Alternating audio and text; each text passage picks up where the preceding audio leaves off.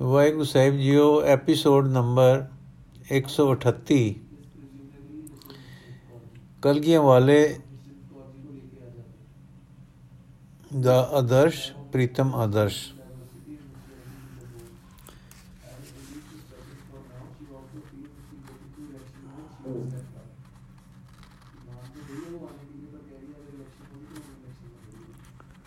ਸਿੰਘ ਜੀ ਇਲਾਹੀ ਨਾਦ ਵਿੱਚ ਇਹ ਸ਼ਬਦ ਗਾਵੇ।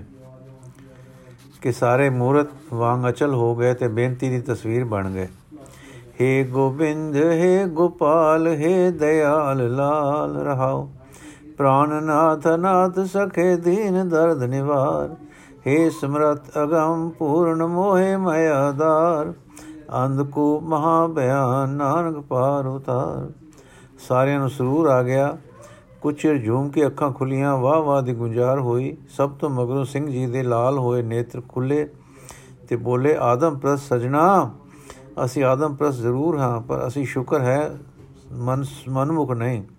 ਬਾਬੂ ਜੀ, ਐਨਕਾ ਵਾਲੇ ਜੀ, ਸੰਤ ਜੀ, ਤੁਸੀਂ ਸਾਰੇ ਰੱਬ ਦੇ ਮੁਤਲਾਸ਼ੀ ਦੀਨ ਦੇ ਹੋ। ਸੱਚੋ ਸੱਚ ਦੱਸਣਾ, ਕਦੇ ਉਹ ਰੱਬ ਡਿੱਠਾ ਜੇ, ਕਦੇ ਉਸ ਦਾ ਝਲਕਾ ਵੱਜਾ ਜੇ, ਜਿਸ ਤੇ ਤੁਸੀਂ ਮੁਤਲਾਸ਼ੀ ਹੋ।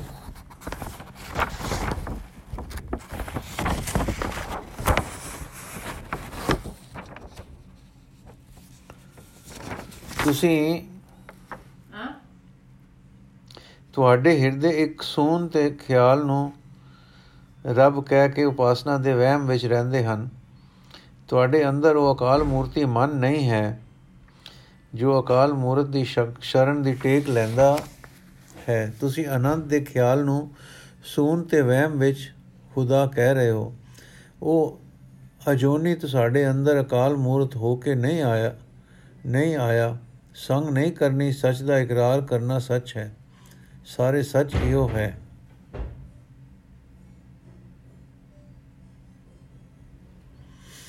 ਸਿੰਘ, ਅਸੀਂ ਮੂਰਖ ਹਾਂ, ਸਿੱਧੇ ਹਾਂ ਅਨਪੜ ਹਾਂ ਆਦਮ ਪ੍ਰਸਥ ਹਾਂ, ਪਰ ਸਾਡੇ ਅੰਦਰ ਬਹਿ ਹੈ ਕਿ ਅਸੀਂ ਅੰਤ ਵਾਲੇ ਦਾ, ਅੰਤ ਵਾਲੇ ਹਾਂ, ਅਸੀਂ ਇਕਰਾਰ ਕਰਦੇ ਹਾਂ ਕਿ ਅਨੰਤ ਨੂੰ ਆਪਣੇ ਮਨ ਦਾ ਵਿਸ਼ਾ ਅਸੀਂ ਨਹੀਂ ਬਣਾ ਸਕਦੇ। ਅਸੀਂ ਇਕਰਾਰ ਕਰਦੇ ਹਾਂ ਕਿ ਸਾਡਾ ਰੱਬ ਸਾਡੇ ਮਨ ਬਾਣੀ ਤੋਂ ਅਵਿਸ਼ੇ ਹੈ। ਅਸੀਂ ਇਕਰਾਰ ਕਰਦੇ ਹਾਂ ਕਿ ਸਾਨੂੰ ਐਸੇ ਆਦਮੀ ਦੀ ਲੋੜ ਹੈ ਜੋ ਮਨ ਬੁੱਧੀ ਤੋਂ ਉੱਚਾ ਹੋ ਕੇ ਸੁਧ ਵਿੱਚ ਗਿਆ ਹੈ ਤੇ ਉਸ ਤੋਂ ਉਚੇਰਾ ਵੀ, ਜਿਸ ਦਾ ਆਪਣਾ ਆਪ ਰਸ ਤੇ ਵਿਸਮਾਦ ਦੀ ਹਾਲਤ ਵਿੱਚ ਗਿਆ ਹੈ, ਜਿਸ ਨੇ ਮਨ ਬਾਣੀ ਤੋਂ ਉੱਠ ਕੇ ਅਨੰਤ ਵਿੱਚ ਲਿਵ ਲਾ ਕੇ ਲੀਨਤਾ ਪਾਈ ਹੈ, ਜਿਸ ਨੇ ਅਨੰਤ ਨੂੰ ਆਤਮਾ ਦੀ ਸ਼ਰਨ ਜਾ ਕੇ ਅਨੁਭਵ ਕੀਤਾ ਹੈ। ਉਸ ਅਗਮੀ ਮਰਦ ਦੇ ਗਿਆਨ ਦੀ, ਉਸ ਦੇ ਹਿਰਦੇ ਦੀ ਸਾਨੂੰ ਲੋੜ ਹੈ। ਉਸ ਦੇ ਹਿਰਦੇ ਵਿੱਚੋਂ ਆਪਣੇ ਹਿਰਦੇ ਪਰ ਰੱਬੀ ਅਕਸ਼ ਪ੍ਰਭਾਵ ਲੈਣ ਦੀ ਮਨੁੱਖ ਪੂਜਾ ਦੀ ਸਾਨੂੰ ਲੋੜ ਹੈ। ਚਿੱਤੇ ਚਿਤ ਸਮਾਏ ਤਾਂ ਹੋਵੇ ਰੰਗ ਘਨਾ ਉਸ ਦੀ ਅਨੁਭਵੀ ਰੋਸ਼ਨੀ ਦੀ ਸਾਨੂੰ ਲੋੜ ਹੈ ਕਿ ਸਾਡਾ ਮਨ ਤੇ ਬੁੱਧ ਆਪਣੀ ਇਨਫਿਨਿਟ ਦੀ ਤਲਾਸ਼ ਦੇ ਸਫ਼ਰ ਵਿੱਚ ਡੱਕੋ ਡੱਕੋ ਡੋਲੇ ਨਾ ਖਾਵੇ। ਔਰ ਉਹ ਉਸ ਰੋਸ਼ਨੀ ਦੀ ਮਦਦ ਨਾਲ ਆਨੰਦ ਦੀ ਅਨੁਭਵਤਾ ਪ੍ਰਾਪਤ ਕਰੇ। ਅਸੀਂ ਮੰਨਦੇ ਹਾਂ ਕਿ ਅਨੁਭਵ ਵਾਲਾ ਆਦਮੀ ਅਕਲਮੰਦ, ਪੰਡਤ ਦਾਨੇ ਆਦਮੀ ਨਾਲੋਂ ਕੋਈ ਵਖੇਰਾ, ਵਖਰਾਪਨ ਤੇ ਕੋਈ ਨਿਆਰੀ ਵਿਸ਼ੇਸ਼ਤਾ ਰੱਖਦਾ ਹੈ। ਉਸ ਨੂੰ ਆਨੰਦ ਦੀ ਰਸ ਗਮਤਾ ਹੈ। ਦਾਨੇ ਨੂੰ ਕੇਵਲ ਅੰਤੀਆਂ ਗੱਲਾਂ ਦੀ ਸੋਝੀ ਹੈ। ਪਹਿਲੇ ਅਸੀਂ ਸੰਸਾਰ ਦੇ ਸਾਰੇ ਮਹਾਂਪੁਰਖਾਂ ਦਾ ਸਤਿਕਾਰ ਕਰਦੇ ਹਾਂ। ਪਰ ਆਪਣੇ ਸਤਿਗੁਰਾਂ ਨੂੰ ਉਹਨਾਂ ਤੋਂ ਉੱਚਾ ਇਲਾਹੀ ਦਰਜਾ ਦੇ ਕੇ ਬੜਾ ਡੂੰਘਾ ਸਤਕਾਰ ਪੇਸ਼ ਕਰਦੇ ਹਾਂ। ਹਾਂ ਜੀ, ਇਹ ਸਾਡੀ ਮੈਂ ਫਿਰ ਆਖਦਾ ਹਾਂ, ਆਦਮ ਪ੍ਰਸਤੀ ਹੈ। ਇਸ ਆਦਮ ਪ੍ਰਸਤੀ ਦਾ ਚਾਨਣਾ ਸਾਨੂੰ ਅਨੰਤ ਵਿੱਚ ਲਿਜਾਏਗਾ। ਪੰਡਤ ਦਾ ਚਾਨਣਾ ਸਾਨੂੰ ਨੇਕੀ ਤੇ ਵਿਦਿਆ ਵੱਲ ਲਿਜਾ ਸਕਦਾ ਹੈ, ਪਰ ਹੱਦ ਬੰਨੇ ਦੀ ਕੈਦ ਵਿੱਚ ਹੀ ਰੱਖੇਗਾ। ਸੋ ਅਸੀਂ ਪਹਿਲੇ ਮਰਦ ਲਈ ਆਪਣੇ ਦਿਲ ਵਿੱਚ ਅਨੰਤ ਸਤਕਾਰ ਦੀ ਨਜ਼ਰ ਰੱਖਦੇ ਹਾਂ। ਉਸ ਨੂੰ ਗੁਰੂ ਗੁਰੂ ਨਾਨਕ, ਗੁਰੂ ਗੋਬਿੰਦ ਸਿੰਘ ਆਖਦੇ ਤੇ ਪਿਆਰ ਕਰਦੇ ਹਾਂ। ਉਸ ਦੇ ਵਜੂਦ ਨਾਲ ਤੇ ਸ਼ਖਸੀ ਤਾਲਕ ਨਾਲ ਆਪਣਾ ਪਿਆਰਾ ਪਿਤਾ ਸਮਝ ਕੇ ਉਸ ਦੀ ਰੋਸ਼ਨੀ ਵਿੱਚ ਉੱਠਦੇ ਹਾਂ। ਇਹ ਸਾਡੀ ਆਦਮ ਪ੍ਰਸਤੀ ਹੈ। ਅਸੀਂ ਆਪਣੇ ਮਨ ਦੇ ਸਿੱਖ ਨਹੀਂ, ਪਰ ਉਸ ਗੁਰੂ ਦੇ ਸਿੱਖ ਹਾਂ ਜਿਸ ਨੇ ਸਾਨੂੰ ਵਾਹਿਗੁਰੂ ਦਾ ਸੱਚਾ ਗਿਆਨ ਦੱਸਿਆ ਤੇ ਵਿਸਮਾਦ ਤੇ ਅਨੰਤ ਦੇ ਅਨੁਭਵੀ ਜੀਵਨ ਦੀ ਸੋਝੀ ਪਾਈ ਹੈ। ਉਸ ਗੁਰੂ ਦਾ ਸਤਕਾਰ, ਪਿਆਰ ਜਾਤੀ ਰਿਸ਼ਤੇ ਦਾ ਪਿਆਰ ਸਾਡੀ ਆਦਮ ਪ੍ਰਸਤੀ ਹੈ ਔਰ ਅਸੀਂ ਫਕਰ ਨਾਲ ਇਸ ਦੇ ਇਕਰਾਰੀ ਹਾਂ। ਮਨ ਸਾਡੇ ਪਾਸ ਹੈ, ਪਰ ਇਸ ਪਰ ਅਸੀਂ ਮਤ ਦਾ ਕੁੰਡਾ ਰੱਖਦੇ ਹਾਂ। ਮਤ ਨੂੰ ਸਾਈਂ ਦੀ ਰਾਖੀ ਵਿੱਚ ਰੱਖਦੇ, ਸੁਧ ਦੇ ਦਰਜੇ ਤੇ ਲੈ ਜਾਂਦੇ ਹਾਂ। ਇਉਂ ਅਸੀਂ ਪ੍ਰਬੁੱਧ ਹੋ ਕੇ ਆਦਮ ਪ੍ਰਸਤ ਹਾਂ। ਸੂਫੀ ਮਰਹਬਾ ਮਰਹਬਾ। ਇਸ ਆਦਮ ਪ੍ਰਸਤੀ ਦੇ ਇਹ ਅਸਲ ਖੁਦਾ ਪ੍ਰਸਤੀ ਹੈ। ਮੈਂ ਹੈਰਾਨ ਹਾਂ ਕਿ ਕਾਲਜਾਂ ਵਿੱਚ ਸੰਸਾਰੀ ਵਿਦਿਆ ਪਾਉਣ ਲਈ ਸਾਡੇ ਨੌਜਵਾਨਾਂ ਨੂੰ ਹੋ ਚੁੱਕੇ ਦਾਨਿਆਂ ਦੇ ਗਿਆਨ ਦੀ ਲੋੜ ਹੈ, ਲੋੜ ਤਾਂ ਹੈ, ਪਰ ਸੱਚੀ ਵਿਦਿਆ ਵਾਲੇ ਪਾਸ ਗੁਰੂ ਨਾਨਕ ਵਰਗੇ ਮਹਾਂਪੁਰਖ ਦੇ ਤਜਰਬਾਤ ਦੀ ਲੋੜ ਸਾਨੂੰ ਨਹੀਂ ਤੇ ਉਹਨਾਂ ਦੇ ਵਜੂਦ ਲਈ ਕਿਸੇ ਸਤਕਾਰ ਤੇ ਪਿਆਰ ਦੀ ਲੋੜ ਨਹੀਂ। ਸੰਸਾਰ ਦੀ ਇਹ ਸਮਝ ਅਚਰਜ ਹੈ ਅਚਰਜ ਹੈ। ਸਾਧੂ ਸੱਚ ਕਿਹਾ ਜੇ, ਮੈਂ ਸਾਖ ਯੋਗ ਵਿਦਾਂਤ ਦਾ ਪੰਡਤ ਹਾਂ, ਸਨਾਤਨ ਤੇ ਆਰਿਆ ਮਤ ਸਾਰੇ ਮਤ ਤੱਕੇ ਹਨ। ਸਾਡੇ ਯੋਗ ਦਰਸ਼ਨ ਵਿੱਚ ਬੀਤ ਰਾਗ ਨੂੰ ਵਿਸ਼ੇ ਕਰਨ ਵਾਲਾ ਚਿਤ ਬਣਾਓ ਲਿਖਿਆ ਹੈ, ਉੱਥੇ ਸਾਨੂੰ ਆਦਮ ਪ੍ਰਸਤੀ ਯਾਦ ਨਹੀਂ। ਇੱਥੇ ਅਮਲੀ ਜੀਵਨ ਵਾਲੇ ਫਕੀਰ ਸਿੱਖਾਂ ਨੂੰ ਅਸੀਂ ਸਮਝਦੇ ਨਹੀਂ ਰਹੇ, ਪਰ ਅੱਜ ਸਾਨੂੰ ਸਾਫ਼ ਹੋ ਗਿਆ ਹੈ ਕਿ ਸਿੱਖ ਅਸਲ ਮੁਹਾਦ ਮੁਹਾਦ ਮੁਹਾਦ ਖੁਦਾ ਪ੍ਰਸਤ ਤੇ ਅਮਲੀ ਖੁਦਾ ਪ੍ਰਸਤ ਹਨ। ਇਹਨਾਂ ਦਾ ਗੁਰੂ ਸਾਹਿਬਾਂ ਦਾ ਇੱਜ਼ਤ ਕਰਨਾ, ਪਿਆਰ ਕਰਨਾ, ਅਕਲੀ, ਅਮਲੀ, ਦਲੀਲੀ ਹਰ ਮੰਤਕ ਨਾਲ ਸਿੱਧ ਅਮਲ ਹੈ, ਬਲਕਿ ਰੂਹ ਦੀ ਕੁਦਰਤੀ ਭੁੱਖ ਦਾ ਇਹੋ ਇੱਕ दारू ਹੈ। ਸੂਫੀ, ਇੱਕ ਮੈਂ ਅਰਜ਼ ਕਰਨੀ ਹੈ, ਖਫਾ ਨਹੀਂ ਹੋਣਾ। ਮੈਂ ਸਿੱਖਾਂ ਨੂੰ ਅਹਲੇ ਕਿਤਾਬ ਸਮਝਦਾ ਹਾਂ ਔਰ ਗੁਰੂ ਸਾਹਿਬਾਂ ਨੂੰ ਅੱਲਾ ਦੇ ਰਸੂਲ ਮੰਨਦਾ ਹਾਂ। ਉਮਤ ਦੇ ਰਸੂਲ ਨਾਲ ਪਿਆਰ ਦਾ ਮੈਂ ਜਾਣੂ ਹਾਂ। ਭਗਤਾਂ ਦੇ ਰਾਮ ਕ੍ਰਿਸ਼ਨ ਦੇ ਪਿਆਰ ਦਾ ਮੈਂ ਵਾਕਿਫ ਹਾਂ ਤੇ ਈਸਾਈਆਂ ਦੀ ਈਸਾ ਭਗਤੀ ਨੂੰ ਵੀ ਜਾਣਦਾ ਹਾਂ। ਪਰ ਜਿਸ ਅਹਿਸਾਨ, ਜਿਸ ਹਸਨ ਨੇਕ ਤਰੀਕੇ ਨਾਲ ਸਿੰਘ ਜੀ ਨੇ ਆਪਣੀ, ਆਪਣੇ ਪੈਗੰਬਰਾਂ ਨਾਲ ਪ੍ਰੀਤ ਦੇ ਮਰਮ ਬਿਆਨ ਕੀਤੇ ਹਨ। ਉਹ ਅਕਲ ਤੇ ਦਲੀਲ ਨਾਲ ਵੀ ਸਾਬਤ ਕਰ ਦਿੱਤੇ ਹਨ ਕਿ ਆਪ ਸਭ ਸਾਏ ਮੇਰੇ ਨਾਲ ਇਸਫਾਕ ਰੱਖਦੇ ਹੋ, ਸਾਰੇ ਬੇਸ਼ੱਕ। ਸੂਫੀ, ਮੈਂ ਆਪ ਦੀ ਤਵੱਜੋ ਇੱਕ ਪੀੜੀ ਹੇਠ ਲਾਠੀ ਫੇਰਨ ਵਾਲੀ ਪੰਜਾਬੀ ਮਿਸਾਲ ਮੁਜਬ ਦਿਵਾਉਣੀ ਹੈ ਕਿ ਬਿੱਲੀ ਤਾਂ ਉੱਥੇ ਲੁੱਕੀ ਬੈਠੀ, ਜੇ ਤੁਸੀਂ ਵਿਹੜੇ ਵਿੱਚ ਮੋਟੇ ਐਵੇਂ ਛੋਟੇ ਐਵੇਂ ਮਾਰਦੇ ਰਹੇ ਜੇ। ਉਹ ਇਹ ਹੈ ਕਿ ਕੌਣ ਆਦਮ ਪ੍ਰਸਤ ਨਹੀਂ ਹੈ ਨਹੀਂ ਹੈ। ਕੋਈ ਹੈ ਇਨਸਾਨ ਜਿਸ ਦੇ ਦਿਲ ਦਾ ਆਸਰਾ ਕੋਈ ਦੂਸਰਾ ਇਨਸਾਨ ਨਹੀਂ ਹੈ। ਸ਼ਰਮ ਦੀ ਗੱਲ ਨਹੀਂ, ਮਨ ਆਸਰੇ ਬਿਨਾ ਕਦੇ ਰਹਿ ਹੀ ਨਹੀਂ ਸਕਦਾ। ਕਿਸੇ ਦੇ ਮਨ ਦਾ ਆਸਰਾ ਵੋਟੀ ਹੈ, ਕਿਸੇ ਦਾ ਪੁੱਤਰ ਹੈ, ਕਿਸੇ ਦਾ ਮਿੱਤਰ ਹੈ, ਕਿਸੇ ਦੀ ਕੋਈ ਸਹੇਲੀ ਹੈ ਤੇ ਕਿਸੇ ਦਾ ਕੋਈ ਹੈ। ਗੱਲ ਕੀ ਮਨੁੱਖ ਦੇ ਅੰਦਰ ਮਨੁੱਖ ਦੀ ਟੇਕ ਹੈ। ਇਸ ਤੋਂ ਜੋ ਆਪਣੇ ਆਪ ਨੂੰ ਸਖਣਿਆ ਕਰਦਾ ਹੈ, ਅਕਸਰ ਸੁਦਾਈ ਹੋ ਜਾਂਦਾ ਹੈ। ਇਹ ਗੱਲ ਸੱਟ ਪਾਉਣ ਵਾਲੀ ਨਹੀਂ ਡੂੰਗੀ ਸੋਚ ਵਾਲੀ ਹੈ। ਹੁਣ ਵਿਚਾਰ ਕਰੋ, ਜਿਨ੍ਹਾਂ ਨੇ ਦਿਲਾਂ ਦੀ ਟੇਕ ਤੀਵੀਆਂ ਤੇ ਤੋਂ ਪੁੱਤਰਾਂ ਤੋਂ ਯਾਰਾਂ ਤੋਂ ਚੁੱਕ ਕੇ ਉਸ ਆਦਮੀ ਪਰ ਲਾਈ ਹੈ, ਜਿਸ ਨੂੰ ਅਸੀਂ ਰਸੂਲ ਅੱਲਾ ਆਖਦੇ ਹਾਂ। ਤੇ ਮੇਰੀ ਜਾਚੇ ਸਿੱਖ ਗੁਰੂ ਆਖਦੇ ਹਨ, ਉਹਨਾਂ ਨੇ ਮਨ ਉੱਚਾ ਕੀਤਾ ਹੈ ਕਿ ਨੀਵਾ, ਜੋ ਲੋਕ ਮਾਤਾ ਪਿਤਾ, ਭੈਣ ਭਰਾ, ਪੁੱਤਰ, ਇਸਤਰੀ ਦੀ ਟੇਕ ਧਾਰ ਕੇ ਵਿਚਰ ਰਹੇ ਸਨ, ਉਹਨਾਂ ਨੇ ਉਹਨਾਂ ਨੂੰ ਕੀ ਹੱਕ ਹੈ ਕਿ ਪਹਿਲੇ ਆਪਣੇ ਅੰਦਰ ਵਸਦੀ ਆਦਮ ਪ੍ਰਸਤੀ ਨੂੰ ਦੂਰ ਨਾ ਕਰਨ ਤੇ ਉਹਨਾਂ ਲੋਕਾਂ ਪਰ ਇਤਰਾਜ਼ ਕਰਨ, ਜਿਨ੍ਹਾਂ ਨੇ ਸੰਸਾਰ ਤੋਂ ਨਜ਼ਰ ਉੱਚੀ ਕਰਕੇ ਪਰਮੇਸ਼ਰ ਵੱਲ ਲਾਈ ਹੈ ਤੇ ਵਾਹਿਗੁਰੂ ਦੇ ਹੁਕਮ ਵਾਲੇ ਜੀਵਨ ਪਰ ਟੁਰਨ ਲਈ ਇੱਕ ਮੁਸ਼ਕ ਇੱਕ ਮੁਕੰਮਲ ਅਰਸੋਂ ਆਏ ਰਸੂਲ ਦੇ ਉੱਚੇ ਜੀਵਨ ਨੂੰ ਆਪਣਾ ਆਦਰਸ਼ ਬਣਾਇਆ ਹੈ ਤੇ ਦਿਲ ਦੀ ਟੇਕ ਅੰਦਰਲੇ ਦਾ ਆਸਰਾ ਪਿਆਰ ਦਾ ਕੇਂਦਰ ਉਸ ਨੂੰ ਬਣਾਇਆ ਹੈ। ਹਾਂ ਉਸ ਨੂੰ ਜਿਸ ਨੇ ਮਨ ਸਭ ਤੋਂ ਵੱਡਾ ਸਤਿਗੁਰੂ ਨਾਨਕ ਉਹ ਮੰਨਣ ਦਾ ਫਕਰ ਰੱਖਦੇ ਹਨ। ਐਨਕ ਵਾਲਾ ਬਹੁਤ ਖੂਬ। ਇਹ ਤਾਂ ਇੱਕ ਦਿਮਾਗੀ ਉਸੂਲ ਹੈ ਕਿ ਹਰ ਇਨਸਾਨ ਦੀ ਟੇਕ ਦੂਏ ਇਨਸਾਨ ਪਰ ਹੈ।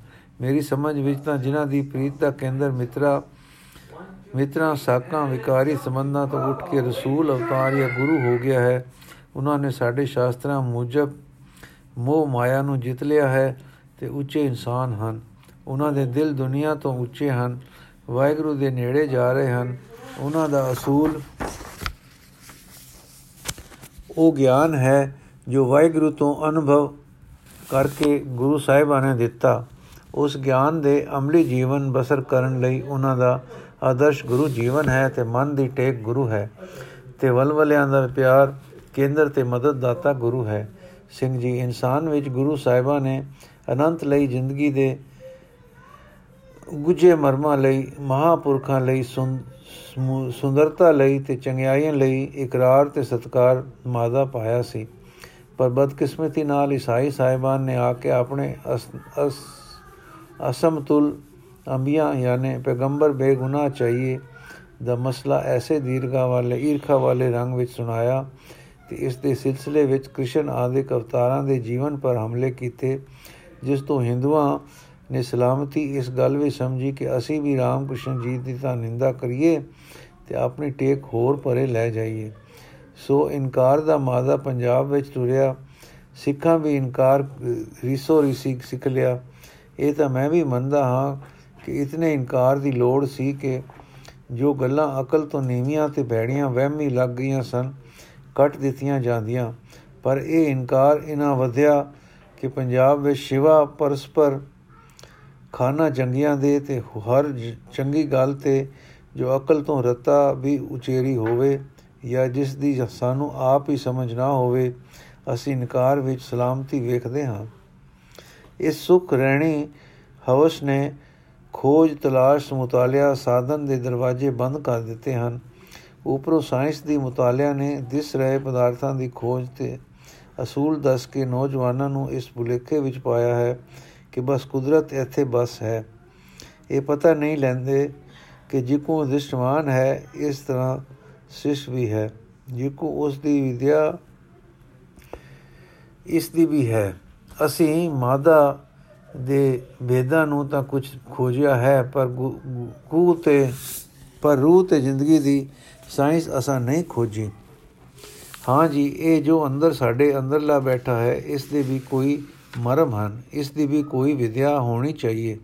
ਉਸ ਫਿਜ਼ਰਤ ਦੀ ਵੀ ਖੋਜ ਚਾਹੀਏ ਜੋ ਸਾਰਿਆਂ ਪਦਾਰਥਾਂ ਦੀਆਂ ਡੁੰਗਾਈਆਂ ਖੋਜ ਕੇ ਲਿਆ ਰਹੀ ਹੈ। ਜ਼ਿੰਦਗੀ ਦੇ ਗਹਿਰੇ ਤੇ ਗੁੱਝੇ ਬੇਤਾਂ ਵੱਲ ਕੋਈ ਮੁਤਾਲਿਆ ਅਰ ਖੋਜ ਨਹੀਂ ਹੈ। ਇਸ ਕਰਕੇ ਪੰਜਾਬ ਦਾ ਅੱਜ ਕੱਲ ਦਾ ਮਜਬ ਇਨਕਾਰ ਰੁਕਿਆ ਹੈ ਜਾਂ ਇਸ ਦੇ ਹਰ ਮਜਬ ਵਿੱਚ ਇਨਕਾਰ ਪ੍ਰਧਾਨ ਹੈ। ਇਕਰਾਰ ਨਹੀਂ ਰਿਹਾ ਜਾਂ ਉੱਡ ਰਿਹਾ ਹੈ। ਜੇ ਕੋ ਇਕਰਾਰ ਦੇ ਉਦਾਲੇ ਵਹਿਣ ਤੇ ਭਰਮ ਲੱਗ ਕੇ ਇਸ ਦੀ ਚਮਕ ਮੈਲੀ ਕਰਿਆ ਕਰਦੇ ਹਨ। ਉਕਰ ਹੀ ਇਨਕਾਰ ਅਤੇ ਨਾਸਤਿਕਤਾ ਤੇ ਜਾ ਕੇ ਮੁਕਿਆ ਕਰਦਾ ਹੈ। ਤੇ ਨਸਨਾਸਤਿਕਤਾ ਜਾਂ ਪੂਰਨ ਇਨਕਾਰ ਜ਼ਿੰਦਗੀ ਦੀ ਖੂਬਸੂਰਤੀ ਨੂੰ ਕਤਲ ਕਰਦਾ ਹੈ। ਉੱਚੇ ਵਲਵਲੇ ਤੇ ਉੱਚੇ ਅਹਿਸਾਸ ਇਨਸਾਨ ਦੇ ਘਟ ਜਾਂਦੇ ਹਨ। ਜਿਕੋ ਹਰਨਾਕਸ਼ ਪੰਡਤ ਜੀ ਪਰ ਇਨਕਾਰ ਦਾ ਪੰਡਤ ਸੀ। ਜਿਕੋ ਹਰਨਾਕਸ਼ ਪੰਡਤ ਸੀ, ਪਰ ਇਨਕਾਰ ਦਾ ਪੰਡਤ ਸੀ। ਉਸ ਦੀ ਨਾਸਤਕਤਾ, ਉਸ ਦਾ ਅੰਤ ਔਰ ਉਸ ਵੇਲੇ ਦੀ ਸੰਭਿਅਤਾ ਦੀ ਤਬਾਹੀ ਸੀ। ਹੁਣ ਇਸ ਵੇਲੇ ਪੱਛਮ ਵਿੱਚ ਜੋ ਜ਼ਿੰਦਗੀ ਦੇ ਮਰਮਾਂ ਤੋਂ ਮੂੰਹ ਮੋੜ ਨਿਰੀ ਮਾਦੀ ਤਰੱਕੀ ਕੀਤੀ ਗਈ ਹੈ, ਉਸ ਦਾ ਫਲ ਯੂਰਪ ਦੀ ਪਰਸਪਰ ਈਰਖਾ, ਬੇਚੈਨੀ ਤੇ ਭਿਆਨਕ ਜੰਗ ਹੋ ਰਿਹਾ ਹੈ। ਐਨਕ ਵਾਲਾ ਠੀਕ ਹੈ, ਪੰਜਾਬ ਵਿੱਚ ਇਨਕਾਰ ਦੇ ਮਾਦੇ ਨੇ ਬੜੀ ਭਿਆਨਕ ਸ਼ਕਲ ਅਖਤਿਆਰ ਕੀਤੀ ਹੈ। ਸਿੰਘ ਜੀ, ਆਪ ਪਾਸੋਂ ਅੱਜ ਜੀਵਨ ਮਰਮਾਂ ਦੇ ਸਤਕਾਰਯੋਗ ਇਸ਼ਾਰੇ ਸੁਣ ਕੇ ਮੈਨੂੰ ਆਪਣੀ ਫਿਲਾਸਫੀ ਦੀ ਮੁਤਾਲਿਆ ਸਾਰੀ ਲਾਭਦਾਇਕ ਹੋ ਗਈ ਹੈ। ਮੇਰੀ ਜਾਚੇ ਗੁਰੂ ਸਾਹਿਬਾਂ ਦੇ ਜੀਵਨ ਦਾ ਮੁਤਾਲਿਆ ਫਿਲਾਸਫੀ ਵਿੱਚ ਜੇ ਕੁਝ ਸੁੰਦਰ ਹੈ, ਉਸ ਦਾ ਅਮਲੀ ਦਰਸ਼ਨ ਹੈ ਤੇ ਖਿਆਲ ਮੰਡਲ ਵਿੱਚ ਉਸ ਤੋਂ ਵੀ ਉਚੇਰਾ ਰੰਗ ਹੈ। ਸਾਧੂ ਠੀਕ ਹੈ, ਮੇਰੇ ਖਿਆਲ ਉੱਚੇ ਹੋ ਰਹੇ ਹਨ, ਪਰ ਮੈਂ ਸੰਨਿਆਸੀ ਹਾਂ। ਦੱਸੋ ਮਾਇਆ ਫੇਰ ਯਾਰਾਂ ਤਾਂ ਪ੍ਰਣ ਤੋਂ ਗਿਆ, ਦੱਸੋ ਮਾਇਆ ਫੇਰ ਯਾਰਾਂ ਤਾਂ ਹੁਣ ਤਾਂ ਪ੍ਰਣ ਤੋਂ ਗਿਆ, ਜੇ ਇਸ ਤਰ੍ਹਾਂ ਰਹਾ ਤਾਂ ਕਿਵੇਂ ਰਹਾ? ਸਿੰਘ ਜੀ, ਇੱਕ ਹੋ, ਇੱਕ ਵੇਰ ਸੰਨਿਆਸੀਆਂ ਨੇ ਸ੍ਰੀ ਗੁਰੂ ਗੋਬਿੰਦ ਸਿੰਘ ਜੀ ਨੂੰ ਕਿਹਾ ਕਿ ਆਪ ਅਵਤਾਰ ਹੋ ਵਰਨਾਸ਼ਰਮ ਦੀ ਮਰਿਆਦਾ ਕਾਇਮ ਰੱਖੋ। ਆਪ ਨੇ ਗ੍ਰਸਤੀਆਂ ਨੂੰ ਸਾਰੇ ਅਧਿਕਾਰ ਦੇ ਦਿੱਤੇ ਹਨ, ਸੰਨਿਆਸ ਮੇਟ ਦਿੱਤਾ ਹੈ। ਰੋਡਾ ਜਲਾਲੀ ਇੱਕ ਫਕੀਰ ਵੀ ਇਹੋ ਗੱਲ ਕਹਿ ਰਿਹਾ ਸੀ। ਕਰ ਰਿਹਾ ਸੀ। ਸਤਗੁਰ ਨੇ ਉਸ ਵੇਲੇ ਸੰਨਿਆਸੀਆਂ ਦੀਆਂ ਚਿਪੀਆਂ ਉਤੋਂ ਲਾਖ ਉਤਰਵਾਈ ਤਾਂ ਮੋਹਰਾਂ ਨਿਕਲੀਆਂ ਤੇ ਰੋਡੇ ਜਲਾਲੀ ਦੀ ਟੋਪੀ ਵਿੱਚੋਂ ਮੋਹਰਾਂ ਕਢਵਾਈਆਂ ਤੇ ਆਖਿਆ, ਸੰਨਿਆਸੀਆਂ, ਫਕੀਰਾਂ ਪਾਸ ਇਹ ਮਾਇਆ ਕਿਉਂ ਹੈ? ਉਹ ਬੋਲੇ ਨਿਰਵਾਹ ਵਾਸਤੇ। ਸਤਗੁਰ ਬੋਲੇ, ਮੇਰੇ ਬਣਾਏ ਅਨੰਤ ਵਿੱਚ ਲੋ ਰੱਖਣ ਵਾਲੇ ਗ੍ਰਸਤੀਆਂ ਦੇ ਕੋਲ ਮਾਇਆ ਵੀ ਨਿਰਵਾਹ ਵਾਸਤੇ ਹੈ। ਫ਼ਰਕ ਇੰਨਾ ਹੈ ਕਿ ਇਸ ਨੇ ਕਿਸੇ ਨੇ ਚਿਪੀਆਂ ਤੇ ਥੱਪ ਲਈ, ਕਿਸੇ ਟੋਪੀ ਵਿੱਚ ਟਾਂਕ ਲਈ ਤੇ ਕਿਸੇ ਜੇਬ ਵਿੱਚ ਰੱਖ ਲਈ। ਸੰਨਿਆਸ ਦਿਲ ਦਾ ਹੈ। ਅਸਲ ਸੰਨਿਆਸ ਇਹ ਹੈ ਕਿ ਵਾਹਿਗੁਰੂ ਨਾਲ ਪਿਆਰ ਹੋਵੇ, ਜੋ ਦੁਨੀਆ ਵਿੱਚ, ਦੁਨੀਆ ਤੋਂ ਵਿਤਕਰ ਹੋ ਗਿਆ ਤੇ ਕਰਤਾ ਪੁਰਖ, ਅਕਾਲ ਮੂਰਤ ਆਨੰਦ ਨਾਲ ਜੁੜਿਆ ਨਾ, ਤਦ ਸੰਨਿਆਸ ਨਹੀਂ। ਦਿਲਗੀਰੀ ਹੈ। ਜੇ ਅੰਦਰ ਲਗਾਤਾਰੀ ਲੋ ਕਰਤਾ ਪੁਰਖ ਨਾਲ ਹੈ ਤਾਂ ਫਿਰ ਗ੍ਰਸਤ ਉੱਚੋ, ਉੱਚੇ ਤੋਂ ਉੱਚਾ ਸੰਨਿਆਸ ਹੈ। ਇੱਕ ਹੋਰ ਆਦਮੀ ਇਸੇ ਕਮਰੇ ਵਿੱਚ ਸੀ, ਜੋ ਹੁਣ ਤੱਕ ਚੁੱਪਚਾਪ ਪੂਰੇ ਧਿਆਨ ਨਾਲ ਸੁਣਦਾ ਰਿਹਾ ਸੀ। ਆਪ ਦਾ ਲਿਬਾਸ ਸਾਰਾ ਵਲੈਤੀ ਸੀ, ਕੇਵਲ ਪੱਗ ਦੇਸੀ ਸੀ। ਆਪ ਬੋਲ ਪਏ, ਸਿੰਘ ਜੀ, ਮੈਂ ਆਪ ਦੇ ਜਵਾਬਾਤ ਅਰ ਖਿਆਲਾਤ ਸੁਣੇ ਹਨ ਤੇ ਖੁਸ਼ ਹੋਇਆ ਹਾਂ। ਗੁਰੂ ਗੋਬਿੰਦ ਸਿੰਘ ਜੀ ਦਾ ਮੈਂ ਬੜਾ ਹੀ ਸਤਿਕਾਰ ਕਰਦਾ ਹਾਂ। ਪਰ ਮੇਰਾ ਖਿਆਲ ਹੋਰ ਹੈ, ਮੈਂ ਸਮਝਦਾ ਹਾਂ ਕਿ ਹਿੰਦੁਸਤਾਨ ਨੂੰ ਮਜਬ ਦੇ ਨੇ ਡੁਬੋਇਆ ਹੈ। ਸਾਡੇ ਵੱਡਿਆਂ ਨੂੰ ਲੋੜਾਂ ਘੱਟ ਸਨ। ਕਣਕ ਤੇ ਦੁੱਧ ਸ਼ੱਕਰ ਇੱਥੇ ਆਮ ਹੋ ਜਾ ਹੋ ਪੈਂਦੀ ਹੈ। ਕੱਪੜੇ ਦੀ ਰੁੱਤਾਂ ਕਰਮ ਹੋਣ ਕਰਕੇ ਲੋੜ ਹੀ ਘੱਟ ਹੈ। ਜ਼ਿੰਦਗੀ ਦੀਆਂ ਜ਼ਰੂਰਤਾਂ ਘੱਟ ਹੋਣ ਕਰਕੇ ਸਾਡੇ ਵੱਡਿਆਂ ਨੇ ਉਦਮ ਤੇ ਪ੍ਰਯਤਨ ਦੀ ਘੱਟ ਲੋੜ ਪੈਂਦੀ ਰਹੀ ਹੈ। ਉਤੋਂ ਅਤ ਗਰਮੀ ਤੇ ਉਹਨਾਂ ਨੇ ਐਸਾਬ ਢਿੱਲੇ ਕਰ ਦਿੱਤੇ ਤੇ ਪੱਠੇ ਨਰਮ ਪੈ ਗਏ। ਸੋ ਸੁਖ ਰਹਿਣੇ ਹੋ ਗਏ ਅਤੇ ਆਪਣੇ ਖਿਆਲਾਂ ਨੂੰ ਜ਼ਿੰਦਗੀ ਕੀ ਹੈ ਦੇ ਪਿਟਣਿਆਂ ਵਿੱਚ ਪਾ ਕੇ ਉਮਰਾਂ ਤੇ ਸਦੀਆਂ ਲੰਘਾ ਗਏ। ਵਿਰਾਗ ਤੇ ਤਿਆਗ ਦੇ ਉਪਦੇਸ਼ਾਂ ਨੂੰ ਕਮਜ਼ੋਰ ਕਰ ਦਿੱਤਾ। ਸਾਰੀਆਂ ਗੱਲਾਂ ਦਾ ਫਲ ਕਾਇਰਤਾ ਤੇ ਕਮਜ਼ੋਰੀ ਹੋ ਕੇ ਦੇਸ਼, ਕੌਮ ਅਪਾਜ ਹੋ ਗਏ। ਇਸ ਤਰ੍ਹਾਂ ਦੀ ਮੁਰਦਿਹਾਨ ਤੋਂ ਚੁੱਕ ਕੇ ਜ਼ਿੰਦਗੀ ਦੀਆਂ ਦਰਪੇਸ਼ ਮੁਸ਼ਕਲਾਂ ਵਿੱਚ ਮਰਦ ਬਣਾ ਕੇ ਖੜਾ ਕਰਨ ਦੇ ਜਦੋਂ ਜੇਦ ਕਰਨ ਕਰਕੇ ਫਤਿਹ ਕਰਨ ਦੀ ਆਸ਼ਾ ਤੇ ਮਜ਼ਬੂਤ ਕਮਰਬੰਦ ਸਾਨੂੰ ਬਣਾਉਣ ਵਾਲਾ ਸ਼ੇਰ ਮਰਦ ਗੁਰੂ ਗੋਬਿੰਦ ਸਿੰਘ ਹੈ। ਮੇਰੇ ਅੰਦਰ ਉਹਨਾਂ ਦਾ ਐਡਮਿਰੇਸ਼ਨ ਇਹ ਹੈ ਕਿ ਉਹਨਾਂ ਨੇ ਸਾਨੂੰ ਮਜ਼ਹਬ ਦੇ ਗੋਰਖ ਧੰਦੇ ਵਿੱਚੋਂ ਕੱਢਿਆ। ਸੁਪਨ ਅਵਸਥਾ ਤੇ ਬਾਹਰ ਆਂਦਾ ਜੋ ਕਲੇਸ਼ ਸਾਡੇ ਉਦਾਲੇ ਸਨ, ਉਹਨਾਂ ਲਈ ਤਾਣ ਭਰਿਆ। ਜੋ ਮੁਰਦਾਪਨ ਸਾਡੇ ਅੰਦਰ ਸੀ ਉਸ ਨੂੰ ਦੂਰ ਕੀਤਾ। ਸਾਨੂੰ ਜਵਾਨ ਤੜਕੇ ਤਕੜੇ, ਭਲੇ ਮਾਨਸ ਪਰ ਮਿਹਨਤ ਕਰਨ ਵਾਲੇ ਮੁਸ਼ਕਲਾਂ ਦੇ ਅੱਗੋਂ ਜੀਵਾਂ ਜੋ, ਅੱਗੋਂ ਜਵਾਂ ਮਰਦੀ ਨਾਲ ਉਹਨਾਂ ਨੂੰ ਹੱਲ ਕਰ ਲੈਣ ਵਾਲੇ ਜਿਉਂਦੇ, ਜਾਗਦੇ ਮਰਦ ਤੇ ਪੰਡਤ ਬਣਾ ਦਿਖਾਇਆ। ਅਗਲੇ ਸੁਰਗਾਂ ਦੇ ਨਸ਼ੇ ਵਿੱਚ ਹੱਡ ਰੱਖ ਹੋਣ ਦੀ ਥਾਂ ਹੁਣ ਆਪਣੇ ਉਦਾਲੇ ਸੁਰਗ ਬਣਾ ਲੈਣ ਦਾ ਵੱਲ ਸਿਖਾਇਆ। ਉਹਨਾਂ ਨੇ ਜੋ ਸਿੰਘ ਪੈਦਾ ਕੀਤੇ, ਉਹ ਕੋਈ ਰਾਵਲਾ ਦਾ ਟੋਰਾ ਨਹੀਂ, ਪਰ ਜੋ ਉਹਨਾਂ ਦੀ ਆਵਾਜ਼ ਨਾਲ ਮਰਦਾਉ ਪੁਣੇ ਤੋਂ ਨਿਕਲ ਮਰਦਾਉ ਪੁਣੇ ਤੋਂ ਇਨਸਾਨੀਅਤਾਂ ਦੇ ਜਜ਼ਬਿਆਂ ਵਿੱਚ ਆ ਕੇ ਸੱਚਮੁੱਚ ਦੇ ਆਦਮੀ ਬਣ ਕੇ ਖੜੇ ਹੋ ਗਏ ਕਿ ਇਹਨਾਂ ਹੱਥਾਂ ਨਾਲ ਅਸਾਂ ਸੁਖ ਪਾਉਣਾ ਤੇ ਸੁਖ ਦੇਣਾ ਹੈ। ਉਹਨਾਂ ਦਾ ਨਾਮ ਸਿੰਘ ਸੀ। ਪੱਛਮ ਦੇ ਲੋਕ ਦਿਸਣ ਵਾਲੇ ਸੰਸਾਰ ਵਿੱਚ ਤਰੱਕੀਆਂ ਕਰਕੇ ਅਨੇਕ ਸਾਇੰਸਾਂ ਦੇ ਗਿਆਤਾ ਤੇ ਸਾਇੰਸ ਦੀ ਤੁਫੈਲ, ਰੇਲ, ਤਾਰ, ਜਹਾਜ਼, ਡਾਕ ਹਰ ਤਰ੍ਹਾਂ ਦੇ ਸੁੱਖਾਂ ਵਾਲੇ ਪੰਡਤ ਹੋ ਗਏ ਤੇ ਅਸੀਂ ਸੁਰਗ ਸੁਰਗ ਕਰਦੇ ਸਭ ਵਿਦਿਆ ਭੁਲਾ ਕੇ ਵਹਿਮ ਤੇ ਭਰਮ ਦੇ ਨਰਕ ਵਿੱਚ ਪੈ ਗਏ ਸਾਂ। ਗੁਰੂ ਗੋਬਿੰਦ ਸਿੰਘ ਜੀ ਮਰਦ ਨੇ ਸਾਨੂੰ ਨਰਕ ਤੋਂ ਕੱਢਿਆ ਔਰ ਅਸਲੀ ਸੁਰਗ ਦਾ ਰਾਹ ਦੱਸਿਆ। ਮੈਂ ਇਹੋ ਗੁਰੂ ਜੀ ਨੂੰ ਮੁਕਤੀ ਦਾਤਾ ਸਮਝ ਕੇ ਉਹਨਾਂ ਦੀ ਮਹਿਮਾ ਕਰਦਾ ਹਾਂ। ਤੁਸੀਂ ਹੁਣ ਹੋਰ ਹੋਰ ਆਦਰਸ਼ ਵਾਲ ਦੱਸੇ ਹਨ। ਜਿਨ੍ਹਾਂ ਨੂੰ ਮੈਂ ਬੜੇ ਸਤਕਾਰ ਨਾਲ ਸੁਣਿਆ ਹੈ, ਪਰ ਮੈਨੂੰ ਡਰ ਪੈਂਦਾ ਹੈ ਕਿ ਕਿਆ ਆਪ ਦੇ ਖਿਆਲਾਤ ਵਿੱਚ ਕੁਝ ਮੁਸ਼ਕ ਉਸੇ ਪੁਰਾਣੀ ਸੁਪਨ ਪੁਰਾਣੀ ਸੁਪਨ ਧਰਤੀ ਦੀ ਤਾਂ ਨਹੀਂ ਹੈ। ਸਿੰਘ ਜੀ, ਜੇ ਆਪ ਆਗਿਆ ਦਿਓ ਤਾਂ ਆਪ ਦਾ ਖਿਆਲ ਮੈਂ ਆਪਣੇ ਲਫ਼ਜ਼ਾਂ ਵਿੱਚ ਦੱਸਾਂ ਤੇ ਫਿਰ ਗੁਰ ਆਦਰਸ਼ ਆਦਰਸ਼ ਸੁਣਾਵਾਂ। ਨਵੇਂ ਬੋਲੇ ਸਜਣ ਬਹੁਤ ਅੱਛਾ। ਸਿੰਘ ਜੀ, ਤੁਹਾਡਾ ਮਤਲਬ ਇਹ ਹੈ ਕਿ ਹਿੰਦ ਨੂੰ ਮਜਬ ਨੇ ਡੁਬੋਇਆ। ਪਰ ਮੈਂ ਆਖਦਾ ਹਾਂ ਕਿ ਮਜਬ ਨੇ ਨਹੀਂ, ਪਰ ਇਸ ਦੇ ਗਲਤ ਵਰਤਾਓ ਨੇ, ਜਿਸ ਤਰ੍ਹਾਂ ਕਿ ਸਾਇੰਸ ਦੇ ਗਲਤ ਵਰਤਾਓ ਨੇ, ਦੁਨੀਆ ਵਿੱਚ ਦੁੱਖ ਤੇ ਪੀੜਾ ਵਧਾਈ ਹੈ। ਜੇ ਆਪ ਦੇ ਮਤਲਬ ਨੂੰ ਮੈਂ ਹੋਰ ਸਪਸ਼ਟ ਕਰਕੇ ਦੱਸਾਂ ਤਾਂ ਇਹ ਹੈ ਕਿ ਆਪ ਚਾਹੁੰਦੇ ਹੋ ਕਿ ਅਸੀਂ ਕੇਵਲ ਤੇ ਨਿਰੀ ਮਾਦੀ ਤਰੱਕੀ ਕਰੀਏ, ਪਰ ਅੰਦਰਲੇ ਦੀ ਖੋਜ ਪੜਤਾਲ ਤੇ ਤਰੱਕੀ ਨਾ ਕਰੀਏ। ਠੀਕ ਹੈ? ਨਵੇਂ ਬੋਲੇ ਸੱਜਣ। ਜੀ ਹਾਂ, ਸਿੰਘ ਜੀ, ਤੁਹਾਨੂੰ ਭੈ ਇਸ, ਇਹ ਪੈ ਰਿਹਾ ਹੈ ਕਿ ਅੰਦਰਲੇ ਵੱਲ ਰੁਕ ਕੀਤਿਆਂ ਇਨਸਾਨ ਆਪਣੀ ਬਾਹਰਲੀ ਹਾਲਤ ਵਿਗਾੜ ਲੈਂਦਾ ਹੈ ਤੇ ਮੁਰਦਾ ਹੋ ਜਾਂਦਾ ਹੈ। ਨਵੇਂ ਬੋਲੇ ਸੱਜਣ। ਠੀਕ ਹੈ, ਸਿੰਘ ਜੀ, ਗੁਰੂ ਗੋਬਿੰਦ ਸਿੰਘ ਜੀ ਦਾ ਆਪ ਦੇ ਇਸ ਖਿਆਲ ਨਾਲ ਇਤਫਾਕ ਨਹੀਂ। ਉਹਨਾਂ ਦਾ ਆਦਰਸ਼ ਇਹ ਹੈ ਕਿ ਆਦਮੀ ਦੀ ਫਿਤਰਤ ਦੇ ਦੋ ਪਹਿਲੂ ਹਨ। ਇੱਕ ਦ੍ਰਿਸ਼ਟਾ ਤੇ ਦੂਜਾ ਦ੍ਰਿਸ਼ਟਮਾਨ।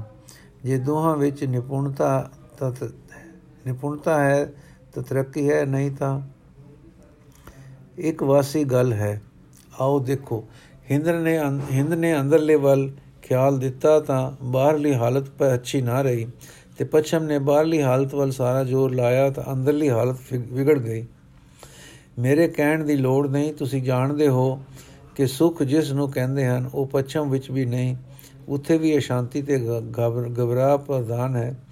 ਮੈਨੂੰ ਅਮਰੀਕਾ ਤੇ ਯੂਰਪ ਦੇ ਕਈ ਦਾਨੇ ਪ੍ਰੋਫੈਸਰਾਂ ਨੂੰ ਮਿਲਣ ਦਾ ਸਮਾਂ ਬਣਿਆ ਹੈ ਤੇ ਉਹ ਵੀ ਇਹੋ ਗੱਲ ਕਹਿੰਦੇ ਹਨ ਤੇ ਯੂਰੋਪੀ ਜੰਗਾਂ ਯੁੱਧਾਂ ਨੂੰ ਆਪ ਤੱਕ ਲੋ ਸੋ ਤਜਰਬੇ ਨੇ ਦੱਸਿਆ ਹੈ ਕਿ ਦੋਵੇਂ ਹਾਲਤਾਂ ਇੱਕ ਵਾਸੀਆਂ ਹਨ। ਤਰੱਕੀ ਇਸ ਗੱਲ ਦਾ ਨਾਮ ਹੈ ਕਿ ਆਪ ਨੂੰ ਦ੍ਰਿਸ਼ਟਮਾਨ ਦੇ ਪਦਾਰਥਾਂ ਦੀ ਵਿਦਿਆ ਵੀ ਆਉਂਦੀ ਹੋਵੇ ਤੇ ਆਪ ਨੂੰ ਦ੍ਰਿਸ਼ਟਾ ਦੀ ਵਿਦਿਆ ਵੀ ਆਉਂਦੀ ਹੋਵੇ। ਜੀਵਨ ਦਾ ਹੱਦ 100 ਵਰਾਂ ਅਸਾਂ ਦ੍ਰਿਸ਼ਟਮਾਨ ਵਿੱਚ ਕਟਣਾ ਹੈ ਤੇ ਮਗਰੋਂ ਸਾਡੇ ਦ੍ਰਿਸ਼ਟਮਾਨ ਦੇ ਹਿੱਸੇ ਨੇ ਮਿੱਟੀ ਸੁਆ ਹੋ ਜਾਣਾ ਹੈ ਤੇ ਦ੍ਰਿਸ਼ਟਾ ਦੇ ਹਿੱਸੇ ਸੋਨੇ ਮਰ ਕੇ ਦ੍ਰਿਸ਼ਟਾ ਦੇ ਹਿੱਸੇ ਨੇ ਮਰ ਕੇ ਬਾਕੀ ਰਹਿਣਾ ਹੈ ਇਹ ਗੱਲ ਵੀ ਹੁਣ ਪੱਛਮ ਦੀਆਂ ਕਈ ਗੋਹਾਨੀ ਸੁਸਾਇਟੀਆਂ ਦੇ ਵੱਡੇ ਵੱਡੇ ਸਾਇੰਸ ਵੇਤਾ ਜੈਸੇ ਅਲੀਵਰ ਲੌਜ تسلیم ਕਰਦੇ ਹਨ ਸੋ ਸੋ ਅਸੀਂ ਦਿਸਮਾਨ ਦੇ 100 ਵਰੇ ਲਈ ਵਿਦਿਆ ਦੀ ਖੋਜ ਕਰਦੇ ਹਾਂ, ਤਾਂ ਚਾਹੇ ਤੁਸੀਂ ਅਸਤਕ ਹੋਵੋ ਚਾਹੇ ਨਾਸਤਕ, ਇਹ ਜ਼ਰੂਰੀ ਹੈ ਕਿ ਅੰਦਰ ਵਸਤੇ ਉਸ ਆਪਣੇ ਹਿੱਸੇ ਦੀ ਜੋ ਸਾਰੀਆਂ ਵਿਦਿਆ ਖੋਜਦਾ ਹੈ, ਜੋ ਦਲੀਲ ਕਰਦਾ ਹੈ, ਚੇਤਨ ਹੈ, ਖੋਜ ਕਰੀਏ ਔਰ ਇਸ ਦੇ ਵੀ ਮਰਮ ਲਾਈਏ, ਲਭੀਏ ਕਿ ਆਇਆ ਇਹ ਸਾਡਾ ਆਪਣਾ ਕੀ ਹੈ, ਜੋ ਆਕਾਸ਼ਾਂ ਦੀਆਂ ਰੁਬਾਣੀਆਂ ਆਕਾਸ਼ਾਂ ਦੀਆਂ ਡੁਗਾਈਆਂ ਵਿੱਚ ਤਾਰਿਆ ਤੇ ਨਛਤਰਾਂ ਸਵਰਗ ਸਵਰਗ ਪਦਾਂ, ਨਛਤਰਾਂ, ਸੁਰਗ ਪੱਥਾਂ ਤੇ ਨਬੂਲੀਆਂ ਧੁੰਦ ਤਾਰਿਆਂ ਦੀਆਂ ਖੋਜਾਂ ਕਰ ਰਹੇ ਹੋ, ਤਦ ਕੀ ਤੁਹਾਡਾ ਆਪਣੀ ਅੰਦਰਲੀ ਫਿਤਰਤ ਦਾ ਤੁਹਾਡੇ ਪਰ ਕੋਈ ਹੱਕ ਨਹੀਂ ਕਿ ਤੁਸੀਂ ਇਸ ਨੂੰ ਵੀ ਜਾਣੋ ਕਿ ਇਹ ਕੀ ਭੇਤ ਵਾਲੀ ਤਾਕਤ ਅੰਦਰ ਕੰਮ ਕਰ ਰਹੀ ਹੈ, ਜਿਸ ਨੇ ਸਾਰੀਆਂ ਵਿਦਿਆ ਸਾਇੰਸਾਂ ਲੋੜ ਆਂਦੀਆਂ ਹਨ। ਦੂਸਰਾ, ਇਹ ਵਿਦਿਆ ਦਾ ਇੱਕ ਮੁਹਿੰਮਾ ਜੋ ਗੁਰੂ ਜੀ ਨੇ ਖੋਲਿਆ ਹੈ। ਉਹ ਜੇ ਆਪ ਸਮਝ ਲਓ ਤਾਂ ਆਪ ਨੂੰ ਤਸੱਲੀ ਹੋ ਜਾਏਗੀ। ਉਹ ਦੱਸਦੇ ਹਨ ਕਿ ਅੰਦਰ ਉਦਾਸੀ, ਗਮ, ਗਿਰਾਓ, ਡੱਠੇ ਰਹਿਣਾ, ਇਹ ਅੰਦਰਲੇ ਦੀ ਤਰੱਕੀ ਨਹੀਂ। ਇਹ ਆਲਸ ਤੇ ਦਰਿਦਰ ਹੈ। ਇਹ ਤਮੋ ਗੁਣ ਹੈ, ਯਾਨੇ ਮਨ ਦੀਆਂ ਦਸ਼ਾ ਵਿੱਚੋਂ ਸਭ ਤੋਂ ਨੀਵੀਂ ਦਸ਼ਾ ਹੈ। ਉਹ ਦੱਸਦੇ ਹਨ ਕਿ ਜੇ ਅੰਦਰਲੇ ਵਿੱਚ ਜਾਗ ਪੈਦਾ ਹੋਵੇਗੀ, ਤਾਂ ਉਹ ਉੱਚਾ ਉੱਠੇਗਾ, ਉਸ ਵਿੱਚ ਬਲ ਭਰੇਗਾ, ਹੋਰ ਉੱਚਾ ਹੋ ਕੇ ਉਹ ਦ੍ਰਿਸ਼ਟਮਾਨ ਤੋਂ ਆਪਣੇ ਆਪ ਨੂੰ ਉੱਚਾ ਤੇ ਵੱਖਰਾ ਅਨੁਭਵ ਕਰੇਗਾ ਤੇ ਉਸ ਦੀ ਦਸ਼ਾ ਹਰ ਵਕਤ ਖੁਸ਼ੀ ਦੀ ਹੋਵੇਗੀ, ਉਤਸ਼ਾਹ ਦੀ ਹੋਵੇਗੀ, ਤਾਕਤ ਦੀ ਹੋਵੇਗੀ, ਅਰਥਾਤ ਉਹ ਚੜ੍ਹਦੀਆਂ ਕਲਾਂ ਵਿੱਚ ਰਹੇਗਾ। ਮੈਂ ਆਪ ਨੂੰ ਦੱਸਦਾ ਹਾਂ ਕਿ ਉਨਤ ਹਿਰਦੇ ਦੀ ਇਹ ਦਸ਼ਾ ਦੱਸਣ ਲਈ ਉਹਨਾਂ ਨੇ ਲਫ਼ਜ਼ ਲਫ਼ਜ਼ ਤੜਕ ਚੜ੍ਹਦੀਆਂ ਕਲਾਂ ਆਪ ਬਣਾਇਆ ਸੀ, ਜਿਸ ਦਾ ਅਰਥ ਕੁਝ ਅਰਸੇ ਤੋਂ ਆਮ ਸਿੰਘ ਵੀ ਭੁੱਲ ਰਹੇ ਹਨ। ਜਿਸ ਆਦਮੀ ਦੇ ਦਿਸ਼ਟਾ ਹਿੱਸੇ ਤੋਂ ਜਾਗ ਆਈ ਹੈ, ਉਹ ਵਧੇਕ ਦਾਨਾ ਤੇ ਵਧੇਕ ਤਕੜਾ ਹੋ ਜਾਂਦਾ ਹੈ, ਵਧੇਕ ਮਜ਼ਬੂਤ ਤੇ ਆਨੰਦ ਰਹਿੰਦਾ ਹੈ। ਸੋ ਗੁਰੂ ਸਾਹਿਬਾਨ ਦੇ ਦੱਸੇ ਮਜਬ ਨੂੰ ਮਜਬ ਨੇ ਸਾਨੂੰ ਇੱਕ ਮਜ਼ਬੂਤ ਮੌਜੂਦ ਵਾਲੇ ਬਣਾਉਣਾ ਹੈ, ਅਹਿਲ ਆਚਰਣ ਵਾਲੇ ਬਣਾਉਣਾ ਹੈ ਅਤੇ ਇੱਕ ਸ਼ਖਸੀਅਤ ਬਣਾਉਣਾ ਹੈ ਜੋ ਹਰ ਪਹਿਲੂ ਤੋਂ ਉન્નਤ ਹੋਵੇ, ਤਦ ਉਹ ਬਾਹਰਲੇ ਜੀਵਨ ਵਿੱਚ ਸਾਨੂੰ ਮੁਰਦਾ ਕਿਸ ਤਰ੍ਹਾਂ ਕਿਸ ਤਰ੍ਹਾਂ ਕਰੇਗਾ। ਬਾਹਰਲੇ ਜੀਵਨ ਸਾਡਾ ਅੰਦਰਲੇ ਦੇ ਰੁਕ ਚੁਕਾਓ ਬਾਹਰਲਾ ਜੀਵਨ ਸਾਡਾ ਅੰਦਰਲੇ ਦੇ ਰੁਕ ਝੁਕਾਉ ਤੋਂ ਬਣਦਾ ਹੈ। ਇਹ ਪੱਕਾ ਅਸੂਲ ਹੈ ਜਿਸ ਦਾ ਦਿਲ ਡਰ ਵਾਲਾ ਹੈ, ਉਹ ਖੜਾਕ ਹੋਂਦੇ ਹੀ ਉੱਠ ਵੱਜੇਗਾ। ਜਿਸ ਦੇ ਅੰਦਰ ਪਿਆਰ ਹੈ, ਉਸ ਦੀ ਵਰਤੋਂ ਹਮਦਰਦੀ ਦੀ ਹੋਵੇਗੀ। ਜਿਸ ਦਾ ਦਿਲ ਉੱਚਾ ਹੈ, ਉਹ ਦਰਿੰਦਰੀ ਦਰਿਦਰੀ ਨਹੀਂ ਹੋਵੇਗਾ। ਸੋ ਜੋ ਮੁਗਾਲਤਾ ਬੁਲੇਵਾ ਤੁਸੀਂ ਖਾਦਾ ਹੈ, ਇਹ ਹੈ ਕਿ ਸਾਡੇ ਅੰਦਰਲੇ ਦਾ ਜਾਗਰਣ, ਸਾਡੇ ਅੰਦਰ ਗਮ, ਉਦਾਸੀ, ਦਲਿੱਦਰ ਤੇ ਕਰੂਜਣਾ ਪੈਦਾ ਕਰੇਗਾ। ਸਾਡੇ ਆਦਰਸ਼ ਮੁਜਬ ਉਹ ਧਰਮ ਧਰਮ ਦੀ ਨਹੀਂ, ਉਹ ਦ੍ਰਸ਼ਟਾ ਜੀ ਦੀ ਵਿਦਿਆ ਵਿਦਿਆ ਨਹੀਂ, ਜਿਸ ਦੇ ਆਇਆ ਅੰਦਰਲੇ ਵਿੱਚ ਅਭੈਤਾ, ਤਾਕਤ, ਉਤਸ਼ਾਹ, ਪਿਆਰ, ਖੁਸ਼ੀ ਟਿਕਾਓ ਤੇ ਕੋਲ ਫੁੱਲ ਵਰਗਾ ਖੇੜਾ ਨਹੀਂ ਆਵੇਗਾ। ਤੁਸੀਂ ਆਪ ਹੀ ਸੋਚ ਵੇਖੋ ਕਿ ਜਦ ਅੰਦਰਲੇ ਵਿੱਚ ਉਤਸ਼ਾਹ ਬਲ ਅਭੈਤਾ ਇਕਗ੍ਰਤਾ ਪਿਆਰ ਹੋਵੇਗਾ, ਤਦੋਂ ਉਸ ਆਦਮੀ ਦਾ ਜੀਵਨ ਤੇ ਵਰਤਾਓ। ਦਰਿਦਰ ਮੁਰਦਾਪਨ ਕਾਇਰਤਾ ਤੇ ਢਿਲਾਪਣ ਦੇ ਹੋਣਗੇ ਜਾਂ ਸਾਹਸ ਵਾਲੇ, ਉਦਮ ਵਾਲੇ, ਹੋਸ਼ ਵਾਲੇ ਤੇ ਸੁਖਦਾਈ। ਨਵੇਂ ਬੋਲੇ ਸਜਣ ਠੀਕ ਹੈ, ਇਹ ਤਾਂ ਸਪਸ਼ਟ ਹੈ। ਵਾਹਿਗੁਰੂ ਜੀ ਕਾ ਖਾਲਸਾ, ਵਾਹਿਗੁਰੂ ਜੀ ਕੀ ਫਤਿਹ। ਬਾਕੀ ਦੀ ਸਾਖੀ ਕੱਲ ਪੜਾਂਗੇ ਜੀ।